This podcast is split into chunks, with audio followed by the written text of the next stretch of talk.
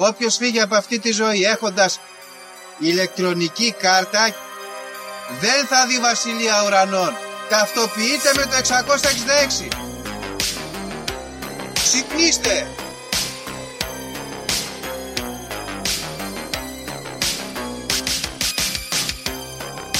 Αν διαβάζεις ας πούμε τα σύμπαντα είναι άπειρα. Εγώ σου λέω είναι 7. Γιατί;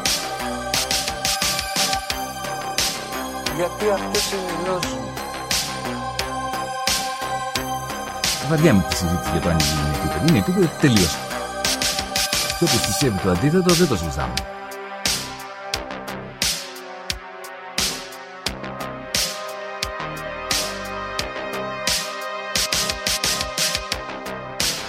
επειδή ανέβηκε στον ημιτό και του τόπου ένας εξωγήινος.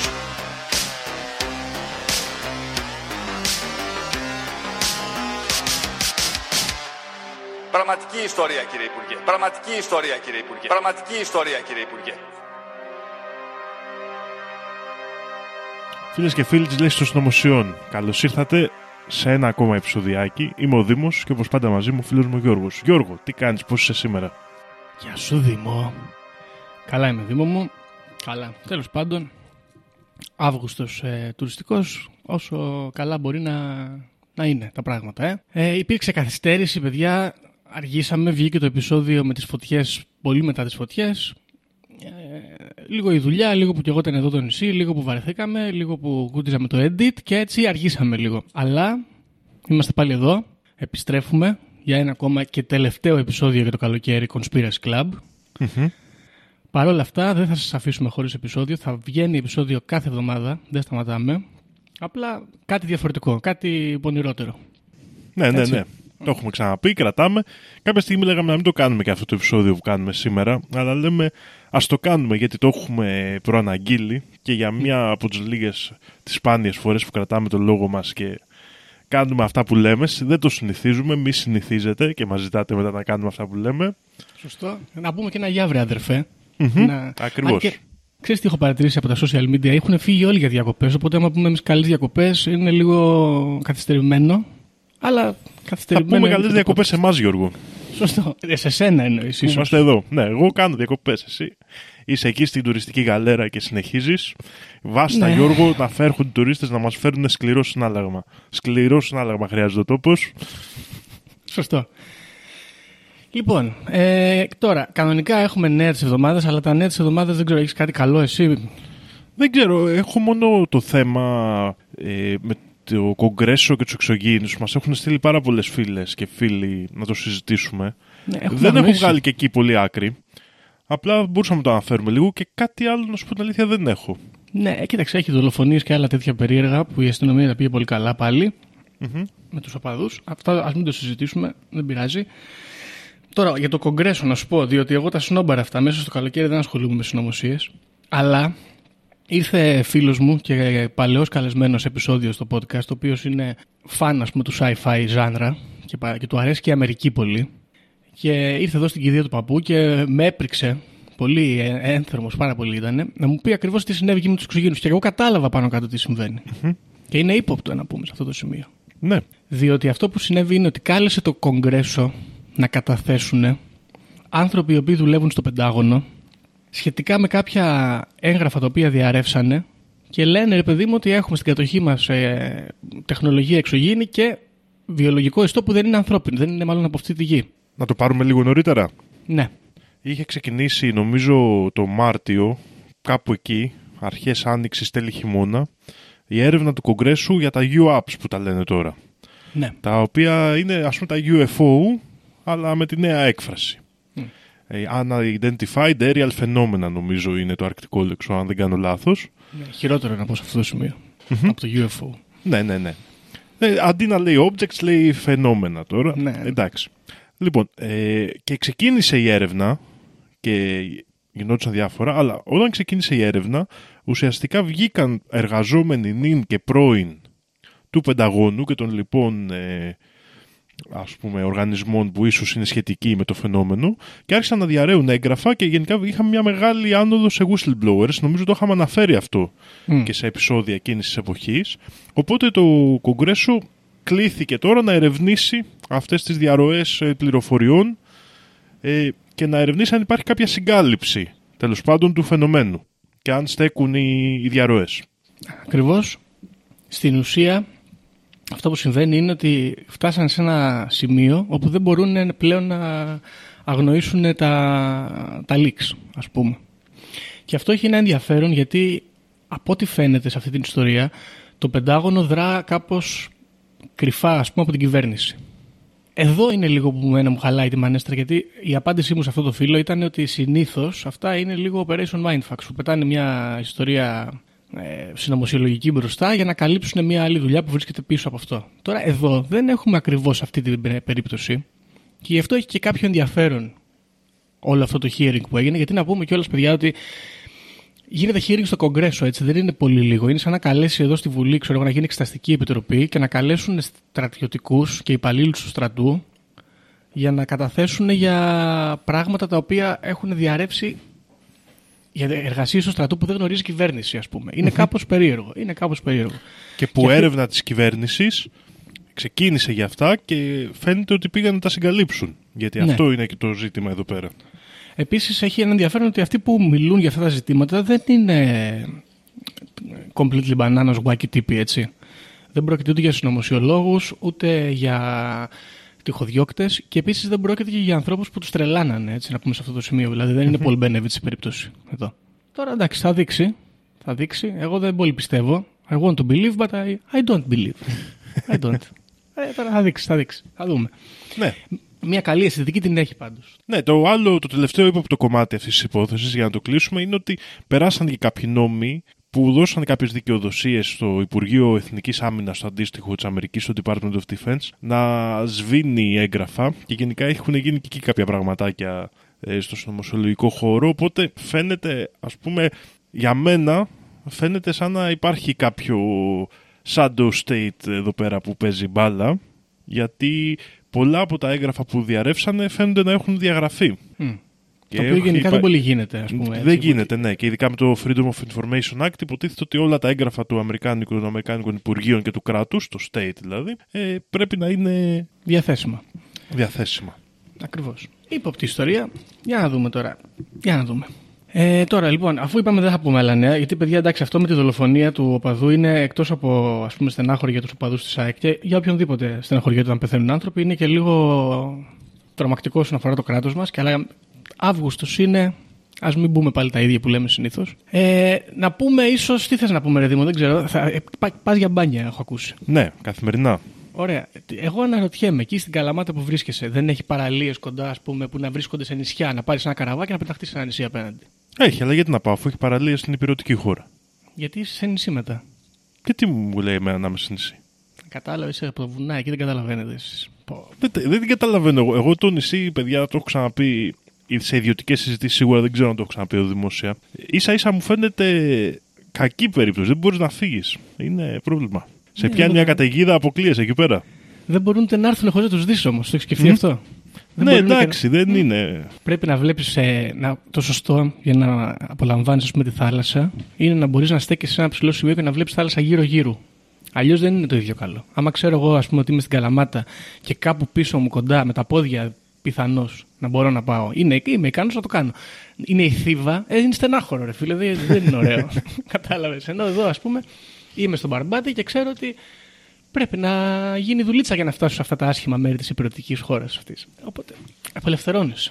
Απλά. Δεν ξέρω, δεν ξέρω. Δεν το Είναι έχω και αυτό συνηθίσει αυτό με επίσης. το νησί. Επίσης, αυτό το πράγμα δεν το καταλαβαίνω. Εσύ που είσαι φαν της άπλας. Στο νησί δεν σε πιάνει άπλα; Όχι, δεν έχει άπλα.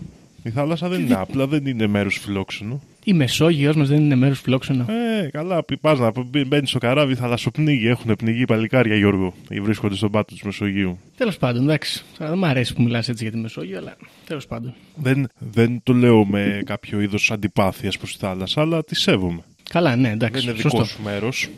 Με αυτή τη λογική το λέω εγώ πάντα στη θάλασσα. Μμ. Εγώ υποψιάζομαι ότι αυτό είναι προς εν είδη ευκολίας που κάνεις τώρα. Που δεν πας, ας πούμε. Ποιο νησί είναι από κάτω εκεί βολικό, έχετε κάποιο καλό; Έχει, έχει τη Σχοινούσα, έχει τη Σαπιέτζα. Ε, Κοίτα, η αλήθεια είναι και λίγο μακριά από την Καλαμάτα. Δεν είναι πάρα πολύ κοντά. Δηλαδή, ήδη πρέπει να πάω 40 χιλιόμετρα στην Πύλο, ας πούμε, για να πάω απέναντι. Α, ναι, όχι, είναι δύσκολο, εντάξει. Οπότε, ναι, δεν το συνηθίζω. Έχει όμως και αυτά δεν κατοικούνται. Είναι νησάκια, νομίζω, ένα ισχύζα ή σαπιέτζα, νομίζω είναι κυνηγητικά καταφύγια. Μμ. Με άρθι που εκτρέφουν θυράματα, δηλαδή και λοιπά τέτοια. Δεν κατοικούνται όμως. Αλλά πάνε αρκετοί για μπανάκι, είναι βόλτα. Κυρίως τουρίστες όμως. Ναι. Εντάξει. Τέλος πάντων. Ε, εσύ δεν μου πας για μπάνια, εγώ δεν πάω για μπάνια, οπότε δεν ξέρω γιατί κάνουμε αυτή τη συζήτηση. Εγώ είμαι στο νησί και δεν κάνω μπάνιο. Anyway, χαζεύω τη θάλασσα από μακριά. Τι Καλό να είναι κάνεις; και αυτό, καλό είναι και αυτό. Να μην το αναιρούμε γιατί άλλοι άνθρωποι χαζεύουν τα τσιμέντα της Αθήνας. Οπότε Σωστό. πάντα υπάρχει χειρότερο. Πάντα υπάρχει Σωστό. χειρότερο και να μην το ξεχνάτε ποτέ αυτό. Κοί- Κοίταξε να σου πω, εγώ είχα, πα- παθαίνω πολλές φορές μέσα στη σεζόν διάφορα κοκομπλόκα, ψυχολογικά και νοητικά, από την ε, κατάθλιψη που με πιάνει. Και όπως ας πούμε λέγαμε πριν για, τα, για τα grande πλάνα, με πιάνει και ένα άλλο που σκέφτομαι με μανία ότι θέλω του χρόνου από Ιούνιο μέχρι Αύγουστο να είμαι στην Αθήνα. Γιατί έχω δύο φανταστικές Αθήνες στο μυαλό μου. Η μία είναι η, η Αθήνα τον Ιούνιο με τις συναυλίες, κάθε μέρα συναυλία, πολύ ωραίο. Που, οκ.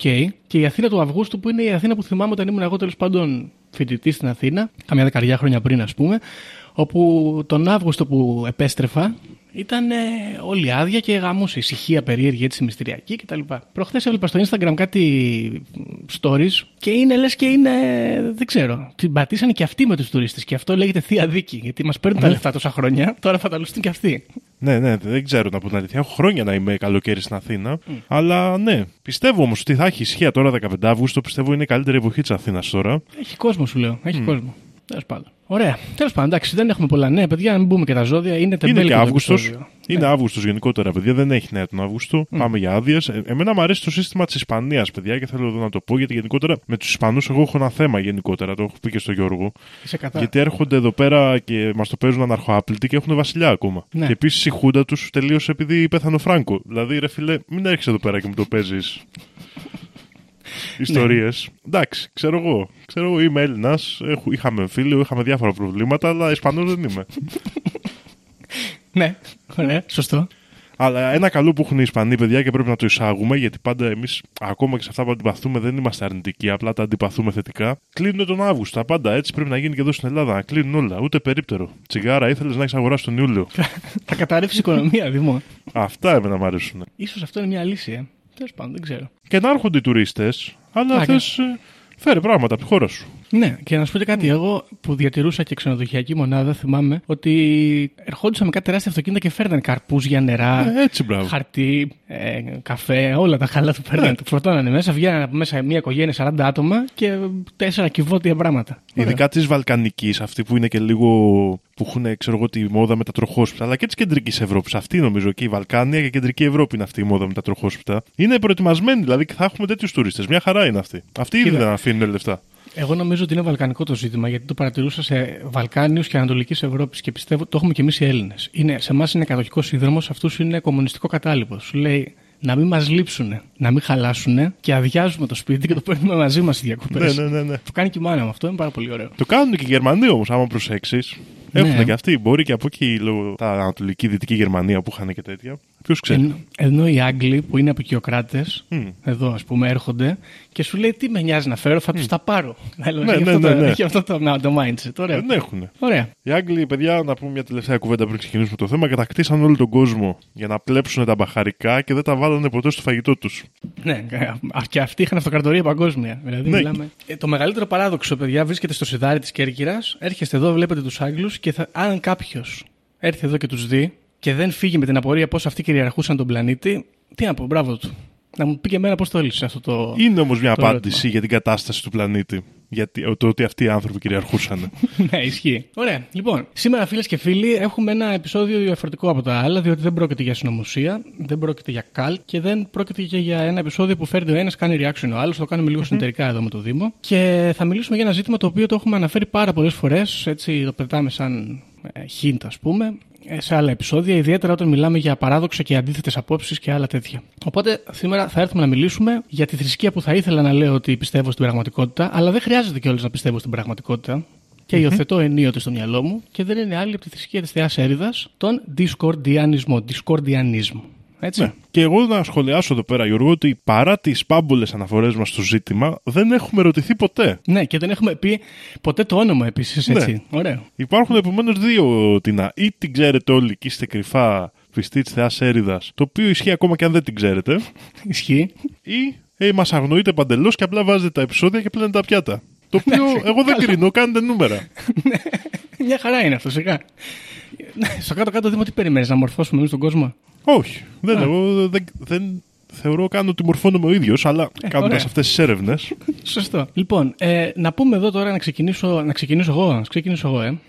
Ωραία. Λοιπόν, αυτή η, η θρησκεία, ας πούμε, έχει ένα ενδιαφέρον εδώ να, πριν ξεκινήσουμε, διότι ας πούμε στο, στο Wikipedia σελίδα της δεν την αναφέρει ως ε, θρησκεία, αλλά ως ένα σετ με ιδεώδη. Το οποίο είναι πονηρό. Α, Βασίζεται όμως στη Θεά Έριδα.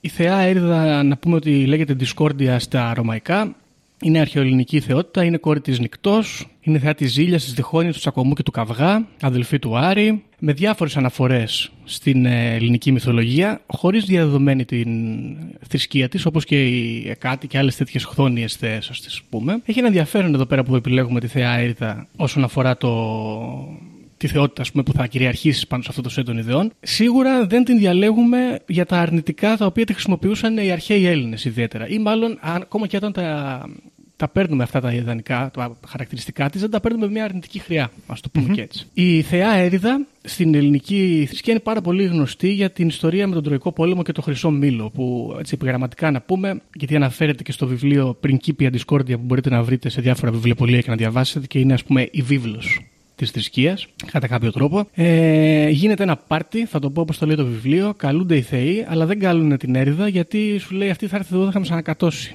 Και τσαντίζεται η Θεά Έρηδα και παίρνει ένα χρυσό μήλο και πάει στον ε, Πάρη και του λέει: Πάρε εδώ αυτό εδώ το μήλο και δώσ' το στην πιο ωραία. Και πάει ο Άρης, βλέπει την Ήρα, την Αθηνά και την Αφροδίτη και γίνεται εκεί τριμπούρδελο η κατάσταση. Και τσακωνόσαντο, του λέει η Ήρα θα σε κάνω διάσημο, του λέει η Αθηνά θα σε κάνω σοφότερο και του λέει η Αφροδίτη θα σου βρω το καλύτερο γκομενάκι. Και ο Πάρης παρότι μου ρόχαυλος, τρώας και λίγο έτσι nerd φλόρος, λέει: Έλα μαλάκι είστε. Ίσως και γι' αυτό. ναι, ίσως και γι' αυτό, μπράβο. Λέει καλά, μαλάκες είστε. Το έδινε στην Αφροδίτη. Το φρούτο αυτό θα το έδινε στην πιο ωραία, όπως είπαμε, και εδώ θα έλεγε και κανείς ότι πού αλλού θα το έδινε, αν όχι στην Αφροδίτη. Οι άλλες τσαντίζονται, γίνεται χαμός, καταλήγουμε στον Τροϊκό Πόλεμο κτλ. Στη θρησκεία εδώ που μας ενδιαφέρει εμάς όμως, η, η Θεά Έρδα κάνει αυτές τις δουλειές, αλλά εμφανίζεται στους δύο κύριους υπηκόους της, τους δύο αυτούς ε, πάπες ας πούμε, αποστόλους, μη- πιο σωστά πώς θα τους πούμε, οι ιδρυτές επισκόπους είναι βασικά το όνομα που χρησιμοποιείται, με τα ψευδόνυμα και δεν θα αναφέρουμε τα κανονικά ονόματα, αν θέλετε μπορείτε να ψάξετε να τους βρείτε, Μάλακλιψ ο νεότερος και ο Μαρ Καϊάμ Ρέιβενχάρστ. Ωραία, εμφανίζεται σε αυτούς ένα βράδυ, καθώς αυτοί είναι σε ένα bowling alley και παίζουν bowling. Θα διαβάσω εδώ από το βιβλίο τι ακριβώς συνέβη εκείνη τη μέρα. Ξαφνικά το bowling alley σκοτίνιασε. Μια απότομη ησυχία κάλυψε τα πάντα. Και όλα έμοιαζαν και ένιωθαν να είναι ακίνητα. Έπειτα ήρθε ένα δυνατό φλας, ένα τρομερό φως που έμοιαζε με νόβα και τρύπησε τις ψυχές μας. Η κατάσταση αυτή έπαψε και οι δύο άνθρωποι αυτοί ζαλισμένοι ούτε κουνήθηκαν ούτε μίλησαν για αρκετά λεπτά. Κοίταζαν γύρω τους και έβλεπαν τους πάντες να μοιάζουν σαν αγάλματα. Σαν ε, μορφές σε κόμικ. Ξανακοίταξαν ο ένας τον άλλον και δεν μπορούσαν να καταλάβουν τι τους συμβαίνει. Η κατάστασή τους ήταν γεμάτη suspense και τα ρολόγια είχαν παγώσει. Τότε ξάφνου μέσα στο δωμάτιο μπήκε ένας χιμπατζής. Γκρίζος και περπατώντας σαν κουτσός σηκώθηκε ψηλά στα δύο του πόδια και έμοιαζε να είναι πάρα πολύ majestic.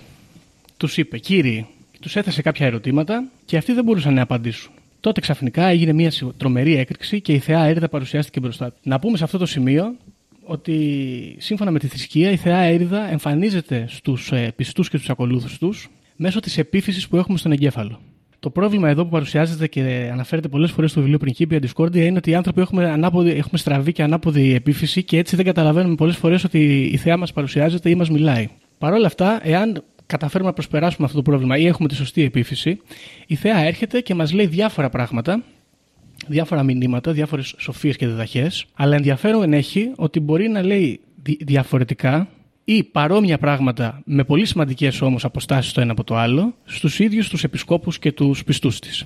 Γιατί συμβαίνει αυτό, θα μας πείτε τώρα, και γιατί διαλέγουμε τη θεά Έριδα; Η θρησκεία αυτή ε, βασίζεται στην πεποίθηση ότι η τάξη και η αταξία στον κόσμο είναι μία ψευδέστηση. Και ότι αν αγκαλιάσουμε το ένα από τα δύο, τότε ζούμε μία πλάνη και δεν μπορούμε ποτέ να πλησιάσουμε την αλήθεια. Έτσι.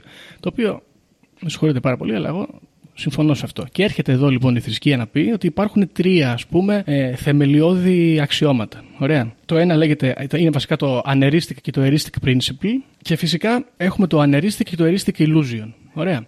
Σου λέει εδώ πέρα το aneristic principle είναι ότι υπάρχει τάξη.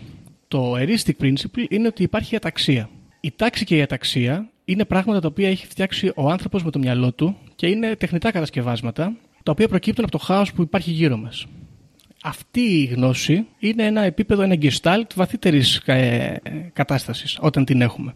Λέμε επίσης ότι όταν εξετάζουμε τα πράγματα με βάση μιας φιλοσοφίας και προσπαθούμε να τα βάλουμε σε μια τάξη, τα, τα παρατηρούμε μέσα από ένα, ένα grid, ας πούμε. Και όπως θα δούμε σε διάφορες φιλοσοφικές τάσεις, κυρίως της δυτικής ας πούμε, κοινωνίας, υπάρχουν διάφορα φιλοσοφικά ρεύματα τα οποία εξηγούν τον κόσμο και δίνουν μια ας πούμε, κατευθυντήρια γραμμή για τους ανθρώπους για το πώς να συμπεριφερονται Ωραία, αυτά όλα είναι grids. Και όταν προσπαθούμε να βρούμε ποιο είναι καλύτερο, ποιο είναι σωστότερο, ποιο είναι ορθότερο, τότε πέφτουμε πάνω σε αυτό το uneristic illusion. Εάν θεωρούμε όμως ότι όλα αυτά είναι για πέταμα, ότι δεν υπάρχει τίποτα και τα πάντα είναι ανοργάνωτα και χωρίς κανένα ε, καμία δομή, τότε πέφτουμε στο eristic principle. Έρχεται η Θεά εδώ να μας πει λοιπόν ότι στην πραγματικότητα αυτό που πρέπει να κάνει ένας άνθρωπος είναι να χρησιμοποιεί όλα τα grids, όλες τις φιλοσοφίες, να διαλέγει ποια από αυτά του φαίνονται όμορφα, ποια από αυτά του φαίνονται σωστά, ποια από αυτά φαίνονται ευχάριστα και να βάζει μέσα σε αυτά την έννοια της αταξίας. Το χάο δηλαδή, να το κοιτάζουμε μέσα από ένα παράθυρο, μέσα από αυτά τα grids και να το εντάσσουμε μέσα στην αταξία. Αυτό το πράγμα είναι που προσπαθούμε εδώ σε αυτή τη φιλοσοφία να πετύχουμε. Εάν το κάνουμε αυτό, τότε και μόνο τότε μπορούμε να προσεγγίσουμε την έννοια της αλήθειας με κεφαλαίο α, ε, διότι οτιδήποτε άλλο είναι μία πλάνη του μυαλού μας, ένα τεχνητό κατασκεύασμα της ε, δικής μας ερμηνείας του κόσμου γύρω μας. Έτσι. Αυτό πάνω κάτω είναι και το όλο κόνσεπτ ας πούμε της ε, φιλοσοφίας πίσω από το κίνημα του Discordianism. Mm-hmm. Δεν ξέρω, έχεις να συμπληρώσεις κάτι πάνω σε αυτό πριν προχωρήσουμε; Όχι, απλά η βάση είναι αυτή ας πούμε και η αλήθεια ας πούμε δεν την ονομάζουμε ακριβώς αλήθεια, είναι το αγνό χάος ας πούμε. Το αγνό χάος, ναι.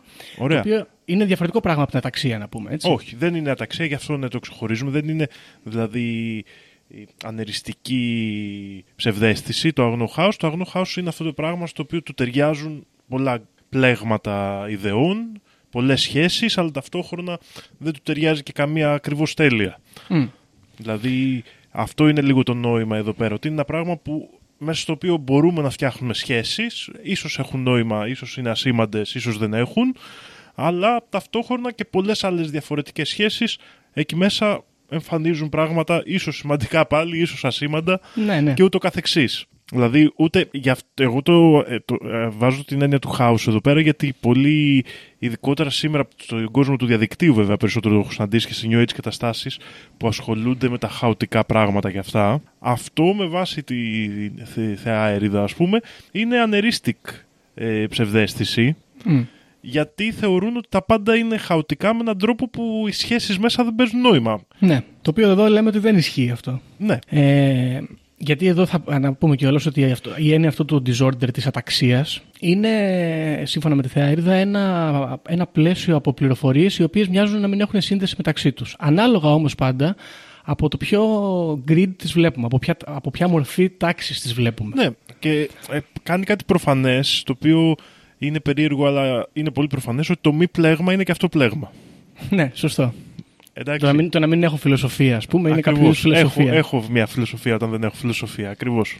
Ναι, το, ε, όσον αφορά αυτό που λέγα πριν για την αταξία, είναι εδώ, βλέπω, διαβάζω το Wikipedia και είναι καλό παράδειγμα. Λέει ρε παιδί μου ότι η, η σχέση συσχέτισης είναι ένα κόνσεπτ μη συσχέτισης στο τέλος τέλος. Δηλαδή σου λέει ότι ε, αρσενικό θηλυκό, θηλυκό είναι δύο πράγματα που σχετίζονται, δίνουν και τα δύο φύλα. Αλλά μπορείς να πεις ταυτόχρονα ότι το να είσαι αρσενικό είναι να μην είσαι θηλυκό. Είναι ένα ζήτημα μη συσχέτισης. Και εδώ αυτό το πράγμα είναι γενικά που προσπαθούν εδώ να κάνουν. Να βάζουν αυτά τα αντίθετα πράγματα, να τα μπλέκουν, τα να- που μοιάζουν να μην συνδέονται, να τα μπλέκουν και να σου λένε ναι, δεν συνδέονται, αλλά βλέπεις που συνδέονται. Και κάπως έτσι είναι και το όλο κόνσεπτ αυτής της θρησκείας. Έτσι και σε όλα τα παραδείγματα, τις παραβολές και τις ιστορίες. Αυτό το πράγμα παρουσιάζεται. Επίσης, ένα άλλο σχόλιο να κάνω, Γιώργο, ε, που καλό θα ήταν να το έχω κάνει νωρίτερα, αλλά δεν πειράζει. Ε, ότι το, η ιστορία με την έρηδα και τον Μπάρι και λοιπά στο γάμο της Θέτιδος και λοιπά αναφέρεται ως το προπατορικό ε, σνομπισμός, ο προπατορικός σνομπισμός της Θεάς Ναι. Έρηδο. Και επίσης κάποιοι υποστηρίζουν ότι η Θεά Έρηδα δεν είχε καμία σχέση με όλα αυτά και απλά ήθελε να πάει το χρυσό μήλο ως δώρο στη Θέτιδα που παντρευόταν εκείνη την ημέρα. Και απλά το, όλη αυτή η ασυμφωνία και το χάος που προκλήθηκε ήταν απλά υποπαράγωγο ας πούμε το πώς οι, καλ- οι καλεσμένοι του γάμου είδαν και επηρεάστηκαν από Σκάνε. την παρουσία της εκεί. Ναι, ακριβώς. Ε, όσον αφορά το ζήτημα της αλήθειας που αναφέραμε, να πούμε ότι ε, υπάρχουν δύο αλήθειες μέσα στην θρησκεία αυτή. Τις αναφέρει little t, little truth με μικρό ταφ και, και capital T, ε, truth με κεφαλαίο ταφ. Και σου λέει ότι η μικρή αλήθεια είναι ένα, έτσι ας πούμε, ένα κόνσεπτ το οποίο μοιάζει κάπως ε, φθηνό. Και είναι η ερμηνεία των πραγμάτων σου μέσα από τον grid. Η μεγάλη αλήθεια είναι μια μεταφυσική πραγματικότητα η οποία δεν σχετίζεται με τον grid. Και αυτό, ξαναλέμε πάλι που κάνουμε ένα κύκλο πάλι εδώ, είναι μια προτροπή στο να παίρνεις τα πράγματα διαφορετικά μεταξύ τους ή σύμφωνα μεταξύ τους και να τα μπλέκεις και να πιστεύεις αντίθετες ιδέες ταυτόχρονα. Αυτό σημαίνει αυτό ακριβώς και σου λέει κιόλας, διάλεξε ένα grid. Δεν υπάρχει πρόβλημα με αυτό. Και θα έρθει το χάος και θα σου πει: Αυτό το grid μοιάζει πραγματικό εδώ. Κάπου αλλού μοιάζει ψεύτικο. Και είναι καλό, είναι OK να είναι ψεύτικο. Κάπου μοιάζει όμορφο και είναι ωραίο. Κάπου θα μοιάζει άσχημο και είναι εντάξει να το αφήσεις. Και κάπου επίσης είναι σημαντικό, κάπου είναι ασήμαντο. Δηλαδή δεν σου δίνει σημαντική πληροφορία για σένα. Ναι. Επίσης έχει ένα ενδιαφέρον εδώ που σου λέει, λέει ότι διαλέγεις ένα grid και με λίγο χάος θα μοιάζει να υπάρχει τάξη και κάπου να υπάρχει τάξη και κάπου να υπάρχει αταξία. Διάλεξε ένα άλλο grid και με λίγο χάος θα υπάρχει μια ίδια τάξη και μια, άλλη, και μια ίδια αταξία. Αυτό σημαίνει ότι. Και, θα, το- α- και εκεί γίνεται, γίνεται μάλλον και όλη, όλος ο τσακωμός ας πούμε με τις ε, φιλοσοφικές ε, τάσεις και τα κινήματα. Μοιάζει η, στο τέλος η συζήτηση να βαλτώνει, να καταλήγει σε αξιώματα και να μην μπορούν να συμφωνήσουν και κανείς ποτέ να μην μπορεί να καταλήξει σε ένα universal truth, σε κάποιο ας πούμε μαθηματικό τύπο, φιλοσοφικό όμως, ο οποίος θα σου δίνει μια αλήθεια ε, συνολική, διότι οι τυχαιότητες των πραγμάτων της ζωής των ανθρώπων και των συμβάντων φέρνουν αυτές τις φιλοσοφίες και τις τουμπάρουν ή τις κάνουν να μοιάζουν πραγματικές ανάλογα με τις συγκυρίες και ανάλογα με το πώς διαβάζει ο καθένας την κάθε φιλοσοφία. Ένα καλό παράδειγμα είναι ας πούμε ο στοικισμός. Ωραία. Μια φιλοσοφική τάση η οποία παραδείγματος χάρη σου λέει πώς να δέχεσαι ε, τα πράγματα που σου φέρνει η ζωή, πώς να είσαι ένας ε, δυνατός άνθρωπος που στέκεται στα πόδια του και αντέχει τις κακουχίες, πώς να μπορείς να είσαι ευχαριστημένος με λίγα πράγματα στη ζωή και παίρνουμε αυτό το στοικισμό και τον μεταφράζουμε σε red pill στη σημερινή κοινο- κοινωνία. Και δεν είναι μια εντελώς, εντελώς μα εντελώς λάθος ε, Σύνδεση. Με, με, με, σύνδεση και μετάφραση του στοικισμού. Είναι μια στρεβλή, στρεβλή κατάσταση. Α πούμε, αν ήταν εδώ ο Μάρκος Αβρίλη, θα έχει πρόβλημα. Αλλά δεν θα μπορούσε να αρνηθεί ότι βλέπει κάποια πράγματα πραγματικά μέσα στο επόμενο grid του στοικισμού. Τέλος πάντων, αυτό έχει ένα ενδιαφέρον και αυτή είναι πάνω κάτω η, η φιλοσοφία γύρω από τη θρησκεία.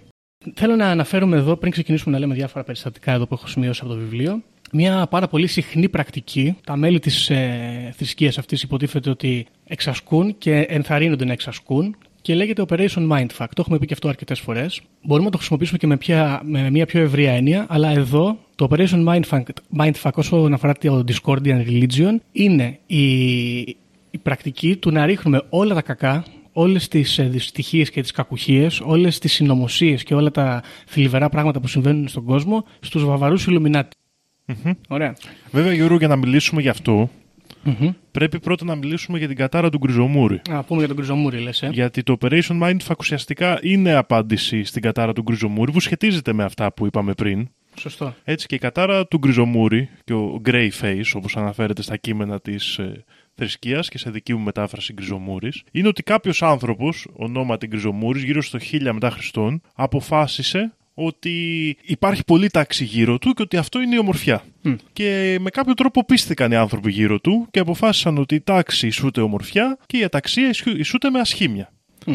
Και έφτιαξαν, ας πούμε, το, το σοβαρό τάγμα. Οι οποίοι αυτοί ε, ήθελαν να βλέπουν τη ζωή πολύ σοβαρά. Κατα... Πίστευαν ότι πρέπει να τα παίρνουν όλα σοβαρά και να αγχώνονται και να προσπαθούν να τα φέρουν όλα σε τάξη για να είναι όμορφα. Και αυτό συνεχίστηκε και συνεχίζεται και μέχρι και σήμερα και είναι η κατάρα του Γκριζομούρη, στην οποία οι άνθρωποι τα παίρνουν όλα πάρα πολύ σοβαρά και το βλέπουμε συνεχώς τα, τα αποτελέσματά του γύρω μας, όπως παραδείγματος χάρη να κάνουν άνθρωποι υπερορίες γιατί πρέπει να παραδοθεί ένα website, Ακριβώς. να, μένουν σερβιτόροι 15 Ναι. ώρες να δουλεύουν γιατί πρέπει να φιλοξενήσουμε τους τουρίστες που έρχονται και άλλα διάφορα τέτοια χαζά πράγματα που άμα το σκεφτείτε πόσο χαζά είναι και πόσο μη επίγοντα είναι θα καταλάβετε γιατί δεν θα έπρεπε να γίνονται άμεσα. Αυτά όμως δεν μπορούμε να τα καταλάβουμε γιατί πολλοί από εμάς είμαστε θύματα της κατάρας του Κατάρας. Γκριζομούρη και οι πιστοί της Θεάς Έριδος οργανώνουν το Project Mindfuck Fuck. με σκοπό να επιστρέψουμε σε μια πιο ας το πούμε χαλαρή και χαρούμενη θέαση της καθημερινότητας. Ακριβώς. Να, να συμπληρώσω απλά εδώ ότι ο Γκριζομούρης είναι ένας άνθρωπος ο οποίος λέει είχε παντελής έλλειψη χιούμορ. Ωραία. Ε, και έβλεπε έτσι και το σύμπαν γύρω του. Σαν Ότι δεν έχει πλάκα. Σαν μια πλάση χωρίς πλάκα. Πολύ σοβαρά, πολύ σοβαρά τα Ναι, έβλεπε όλα. πολύ σοβαρά ακριβώς. Έφερε αυτό όλο το, το πολύ άσχημο πράγμα το οποίο εδώ στο βιβλίο διαβάζω. Greyface and his followers took the game of playing life more seriously than they took like life itself. Ωραία. Α, Και αυτό ακριβώς ήταν το πρόβλημα, λέει. Και το πρόβλημα λοιπόν που προκύπτει από την κατάρα του Γκριζομούρη ακριβώς είναι ότι ε, παρασέρνει τους ανθρώπους να βλέπουν τον κόσμο έτσι και αυτό προκαλεί μια ανισορροπία. Διαβάζω πάλι από το βιβλίο και έχει πλάκα γιατί πιστεύω ότι αυτό το κλέψανε από το Star Wars. Imbalance causes frustration. Frustration causes fear. And fear makes for a bad trip. Man has been on a bad trip for a long time now. This is the curse of grey face. Ακριβώς. Και έρχε- έρχεται εδώ η Θεά Έριδα, γιατί πάντα σε κάθε γνωμικό εδώ στο βιβλίο τελειώνει με ένα γνωμικό της Θεάς Έριδα, το οποίο μάλλον προ- προκύπτει κάποια λύση και λέει Bullshit makes the flowers grow and that's beautiful. Κάτω από την κατάρα του Γκριζομούρη. Ακριβώς. Αυτό λοιπόν είναι το ζήτημα εδώ πέρα, ότι η, προκύπτει αυτό το πρόβλημα στον κόσμο μας, παιδιά. Τα παίρνουμε όλα πάρα πολύ σοβαρά, πάρα πολύ της μετρητής. Κάθεται ο Δήμος, ας πούμε, και πρέπει να κάνει υπερορία για να παραδώσει το site. Κάθομαι εγώ μέχρι τις 2 η ώρα στο μαγαζί, μήπως και πουλήσω 1,5 ευρώ ξύλινη πούτσα. Και αυτό εκτός από It makes for a bad trip είναι και ορισμός παρακμής, θα έλεγε κανείς. Και πολλά άλλα πράγματα, έτσι. Δηλαδή, Ναι, ναι, ναι. έγινε αυτό εκεί και ανέβηκε η τιμή του ρεύματος εδώ. Κάτι Ναι. τέτοια πράγματα. που τα παίρνουμε πολύ σοβαρά. Πολύ Α, σοβαρά. Ε, ανέβηκε το χρηματιστήριο. Έλα ρε παιδί μου, ανέβηκε το χρηματιστήριο. τι, τι μου λες; Ναι, ένα πολύ καλό παράδειγμα ε, της κατάσταση του Γκριζομούρη είναι έρχεται εδώ πριν από δύο μήνες, παιδιά, πήρε 41% με Μητσοτάκης. Τι λέει, ρε παιδάκι μου, πω, πω. Θα πεθάνουμε όλοι. Τέλος πάντων. Εδώ να πούμε, γιατί υπάρχει και ημερολόγιο Μμ. ε, της Α, Θεάς ε. Έριδος, αυτό είναι το έτος 0. Μμ. Εκεί που το δημιουργείται έτος η κατάρα. Στο οποίο δημιουργήθηκε η κατάρα του Γκριζομούρη. Και τα έτη λέγονται έτος της ε, Yold. Ε, year of our Lady... Discord. Discord. Ναι. Lady of Discord, ναι. Τώρα, ε, όπως είπαμε και πριν, αυτό που προσπαθούν να κάνουν με το Operation Mindfuck είναι να, κα- να ρίξουν όλα τα κακά στους σοβαρού Illuminati. Και αυτό γίνεται για να σπείρουμε την παράνοια. Ωραία. Και για να φουντώσουν οι συνωμοσίες. Αυτό το πράγμα, όταν συμβαίνει, εγώ καταλαβαίνω, μπορεί με κάποιο τρόπο να άρει την κατάρα του Γκριζομούρη, διότι κάνει τα πράγματα φαντασιακά, πιο ανάλαφρα, πιο μυστηριακά, πιο παραμυθένια και πιο αστεία. Και Δηλαδή- πιο αστεία, αυτό είναι το πολύ βασικό. ναι. Και εδώ έρχομαι να πω ότι ίσως είναι όλο το podcast ένα Operation Mindfuck χωρίς να το είχαμε προγραμματίσει. Γιατί σπείρουμε και εμείς εδώ τις συνωμοσίες, θα έλεγε κανείς. Και την πλάκα. Και, την πλάκα. Ναι, προσπαθούμε. Τώρα, Operation Mindfuck δεν είναι ανάγκη να τα ρίχνουμε όλα στον Κρυζομούρη, θα πω εγώ, ως πάπας της ε, θρησκείας αυτής. Διότι μπορείς απλά να διασπείρεις τις συνωμοσίες και να τα κάνεις τα πράγματα να μοιάζουν ε, πιο αστεία από ό,τι είναι, ε, χωρίς να τα ρίξεις του Illuminati. Μπορεί να τα ρίξεις κάπου αλλού. Μπορείς να τους Ναι, δώσει ναι, μια ναι. άλλη τροπή. Και πολύ ωραίο mindfuck και κυρίως εύκολο είναι να παίρνεις τα πράγματα και να τα, για να τα γυρνάς πάντα τούμπα. Να, και να, και, να, και κυρίως με τη χρήση ε, ψεμάτων. Πολύ σημαντικό. Εμένα μου αρέσει και αυτό.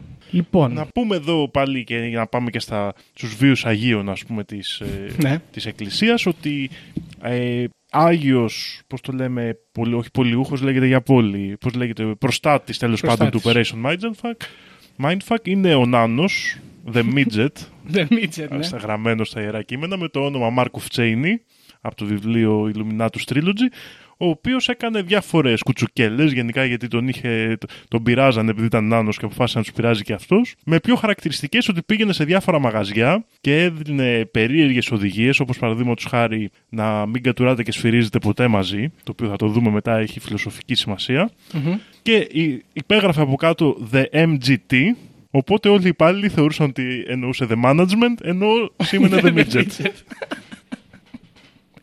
Τι ωραίο. Μπράβο.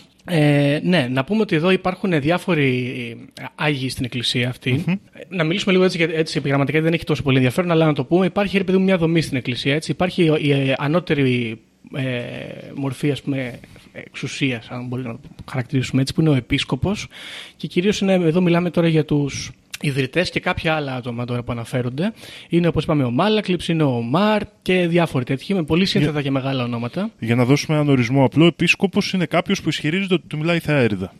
Ακριβώς. Όποιος μπορεί να ισχυριστεί ότι του μιλάει η θεά έρηδα, γίνεται επίσκοπος. Ναι, επίσης, ε, από ό,τι διαβάζω εδώ πέρα, ε, για να είσαι επίσκοπος, καλό είναι, αν και δεν χρειάζεται και αναγκαστικά, να έχεις δικό σου παρακλάδι του ή Ναι, αίρεση. να φτιάξεις αίρεση. Του, ναι, του δισκορδιανισμού πράγμα το οποίο Καμπάλ. ενθαρρύνεται. Έτσι, δηλαδή, καλό είναι να γίνεται να φτιάχνουμε Ναι, αίρεση είναι, μέσα. είναι σχεδόν απαραίτητο και γενικά προτείνεται πολύ αυτό να φτιάχνονται πολλές αιρέσει και γι' αυτό δεν υπάρχει κάποια κοινή κάνον, ας το πούμε, που λέμε Ναι. γραμμή στο. Τώρα, εσένισμό. μετά, έχουμε τους Αγίους, ωραία, οι οποίοι έχουν διάφορες κλάσεις, αλλά μόνο η δεύτερη κλάση Αγίου, ο δεύτερο, η δεύτερη βαθμίδα Αγίου, αφορά πραγματικά ε, πραγματικούς ανθρώπους. Γιώργο, αν θυμάμαι καλά, είναι πέντε Είναι πέντε, ναι, και, και οι second- δύο πρώτες είναι μόνο φανταστικά πρόσωπα. Οι τρεις Ναι. τελευταίες είναι και πραγματικά. Κάπως έτσι το Ναι, έχω στο εδώ, μυαλό. μου. εδώ το ξεκινάμε ανάποδα. Έτσι, όταν είσαι κλάση 1, Μμμ. ε, είσαι κατώτερος. 5 είναι καλύτερο. Ναι, Και ναι, λέει οι εδώ τέσσερα, πέρα- τέσσερα και πέντε είναι φανταστικά πρόσωπα και ένα, δύο, τρία.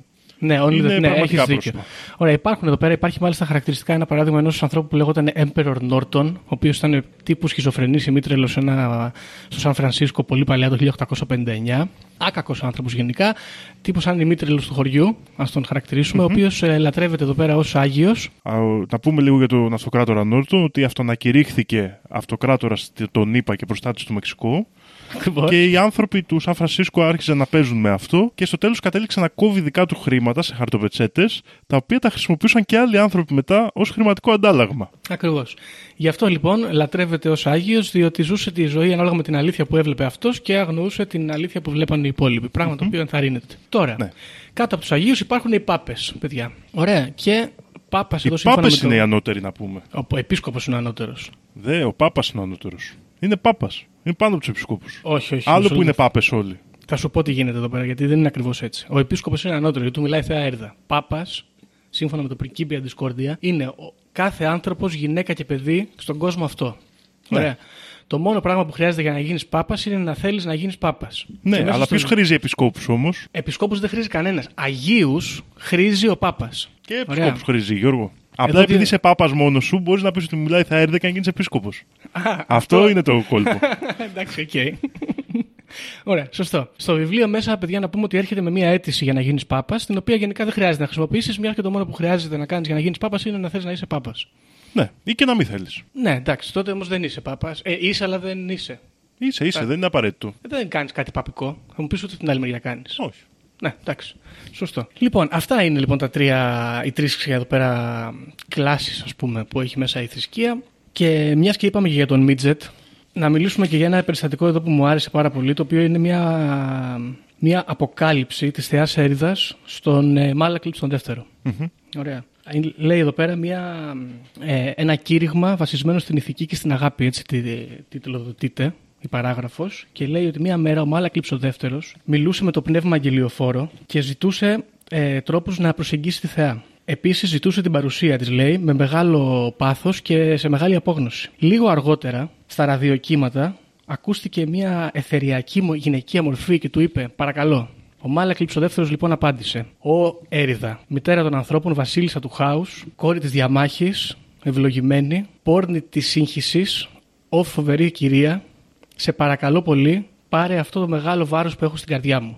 Η θεά Έριδα φυσικά μέσα από το ραδιόφωνο του απάντησε: Τι σε προβληματίζει, Μάλακλιπ, δεν σε ακούω πολύ καλά. Ο Μάλακλιπ της ε, απάντησε ότι είμαι γεμάτος τρόμο και βασανίζομαι από φοβερά ε, οράματα πόνου και απόγνωσης. Βλέπω παντού γύρω μου ανθρώπους να πληγώνουν ο ένας τον άλλον, τον πλανήτη να μαστίζεται από αδικίες και ολόκληρες κοινωνίες να καταστρέφονται από τους ίδιους τους ανθρώπους τους, μητέρες να φυλακίζουν παιδιά, παιδιά να πεθαίνουν και να σκοτώνουν τους αδερφούς τους. Τι μεγάλος χαμός. Το απάντησε λοιπόν τότε η Θεά Έριδα.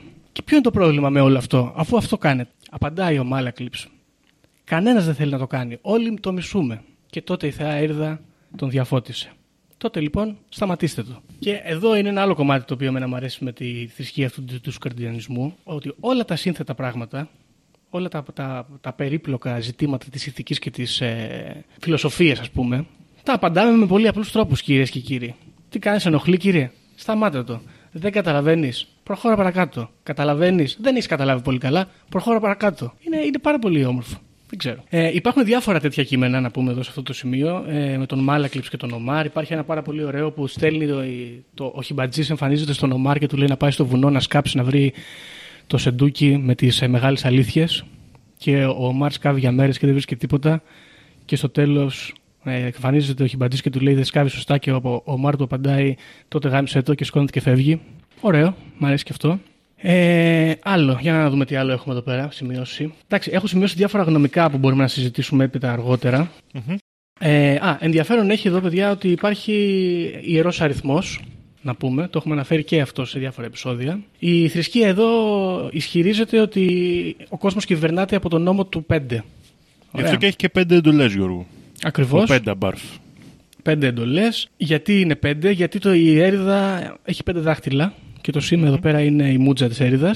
Από τη μία έχουμε τη μούτζα, από, τη μία, από τα δεξιά, τη μούτζα από τα αριστερά. Βάζουμε και μια γραμμή για να τα χω- διαχωρίσουμε και φτιάχνουμε το ε των L, το οποίο είναι Έρης, να πούμε σε αυτό το σημείο. Αλλά και το σήμα του πλανήτη Έρης. Ναι, του, ναι, Κάποιο- του νάνου πλανήτη, του νάνου πλανήτη η έρηδα ακριβώς. Ε, είναι όπως είπαμε λοιπόν το 5 ιερό νούμερο. Επίσης ιερό νούμερο είναι και το 23, γιατί 2 και 3 μας κάνει 5.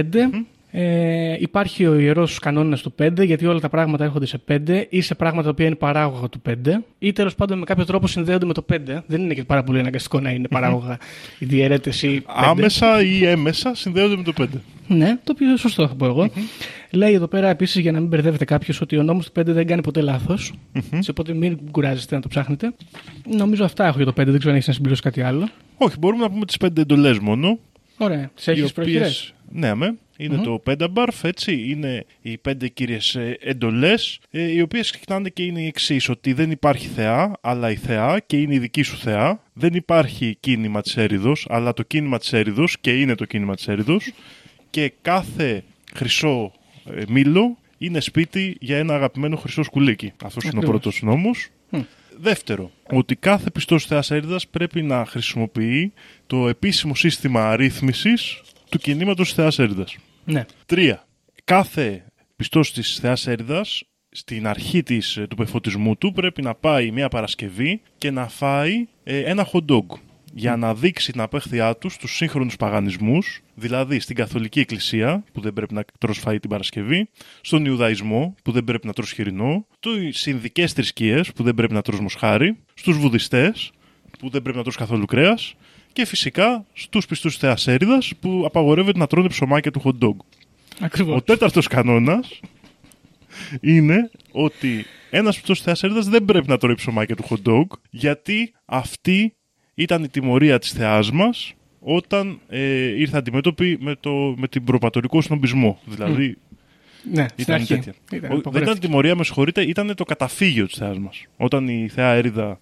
την, Σ- ε, σνομπαρίστηκε πρώτη φορά; σνο- Σνόμπα, ναι, σνο, και σνόμπαρε και σνομπαρίστηκε πρώτη φορά. Έτρωγε πολλά ψωμάκια του hot dog, οπότε δεν πρέπει. Δεν πρέπει Και τώρα ο να πέμπτος κανόνας, και ίσως πιο σημαντικός και για όλα αυτά που έχουμε πει σήμερα, είναι ότι ένας πιστός θεάς έρηδα απαγορεύεται να πιστεύει αυτά που διαβάζει. Και αυτό τον έχουμε αναφέρει και είναι αρκετά σημαντικός. Να πούμε εδώ ότι κάνουν και ένα πονηρό λογοπαίγνιο και τα. δεν λέγονται dogma τα δόγματα τη θρησκεία, λέγονται κάτμα. Εντάξει, μπορούσα και καλύτερα. Μπορούσαμε να κάναμε το πούμε αυτό. Μπορούσαν και καλύτερα, ισχύει.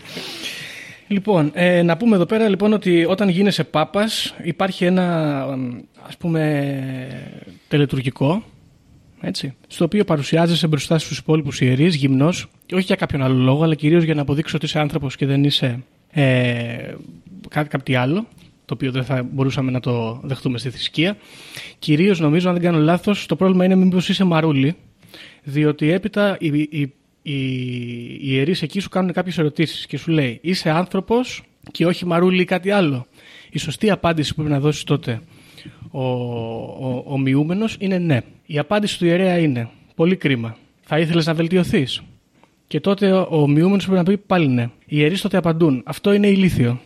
Θα ήθελες να απεφωτιστείς φιλοσοφικά; Και η απάντηση του μειούμενου πρέπει να είναι ναι. Και τότε οι ιερείς απαντούν. Αυτό είναι πάρα πολύ αστείο.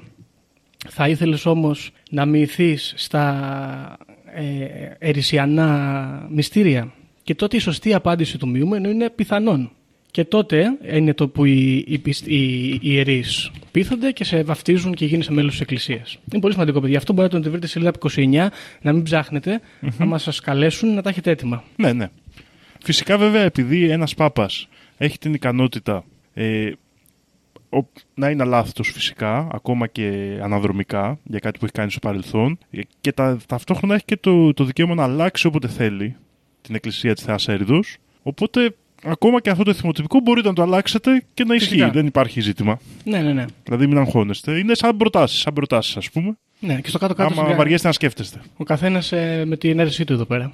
Λοιπόν, να πούμε, επειδή είπες και πριν ότι ο... οι πιστοί της Θεά Έριδα δεν πρέπει να πιστεύουν αυτά που διαβάζουν, θέλω εδώ να αναφέρω ότι υπάρχει ένα μότο το οποίο δεχόμαστε ιδιαίτερα στην Εκκλησία εδώ, το Ignotum per Ignotius, το οποίο έτσι χοντρικά λέει ότι εξηγούμε κάτι με μια πιο σύνθετη εξήγηση. Και λέει στο τέλος καταλήγει ότι έχω ένα it is my firm belief that it is a mistake to hold firm beliefs. Έτσι, γενικά αυτό εδώ πέρα πρέπει να τα αμφισβητούμε τα πράγματα.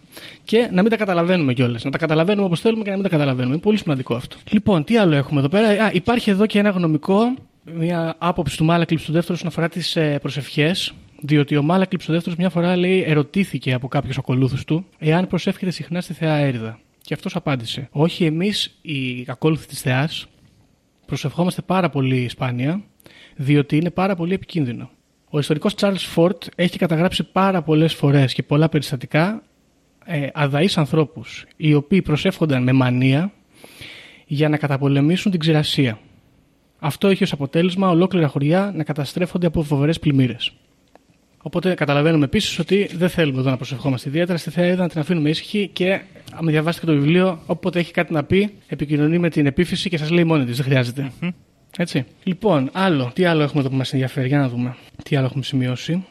Α, έχουμε και μια παραγρα- περιγραφή της Θεάς Έριδας από τον Ομάρ και τον ε, Μάλακλειψ τον δεύτερο, όταν ε, τους εμφανίστηκε στο Bowling Alley. Να πούμε λοιπόν ότι Καθώς είχαν αυτή τη συζήτηση με τον Χιμπατζή, ο οποίος τους έθετε τα ερωτήματα, κάποια στιγμή ο Χιμπατζής εξεράγει σε ε, ένα τρομερό θέαμα με κοφετή και φώτα και μπιχλιμπίδια και εμφανίστηκε μπροστά τους μια πανέμορφη γυναίκα με πολύ μαλακά μάτια, βαθιά σαν την αιωνιότητα, όπου το σώμα της έμοιαζε να είναι ένας χορός από άτομα και ε, σύμπαντα. Πυροτεχνήματα από απλή ενέργεια ήταν τα μαλλιά της και ουράνια τόξα εμφανίζονταν καθώς αυτή μιλούσε με την ευγενική και γλυκιά φωνή της.